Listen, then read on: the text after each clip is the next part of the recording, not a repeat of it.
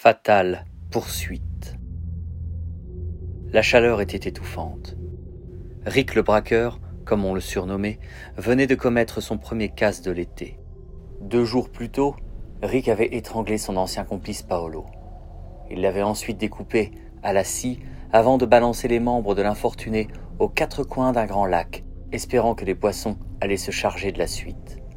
Les poissons, ou mieux, le monstre aquatique Rick avait aperçu quand il avait 9 ans. Le pognon et les voitures, c'était tout ce qui comptait pour Rick. C'était en tout cas ce que le diable en personne lui soufflait à l'oreille. Une ligne directe avec le malin, ce n'était pas donné à tout le monde. Pour l'heure, il fallait fuir.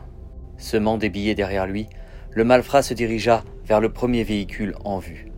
Un jeune homme venait de s'y installer. Rick l'extirpa de l'habitacle.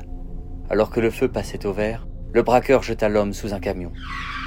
Sous les cris d'effroi, Rick prit place et démarra.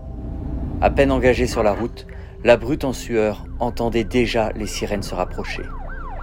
À bord de leur voiture banalisée, Emma et Christophe étaient plus déterminés que jamais. Ils ne tardèrent pas à rattraper le fuyard.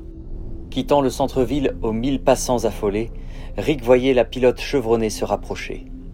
En un coup de volant sec, Emma prit la petite voie surplombant l'artère principale.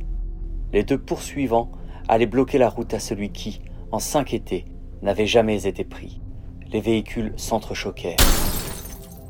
Sortant à moitié sonné, les deux agents se présentèrent l'arme au poing.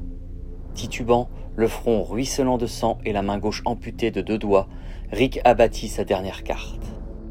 Grimaçant de douleur, gêné par le soleil, le braqueur fit parler son pistolet mitrailleur. Atteint au bras par un ricochet, Christophe lâcha son arme. Emma, elle, atteignit l'assaillant, le tuant sur le coup. Une balle en plein cœur. Faut croire qu'il en avait un, pensa-t-elle.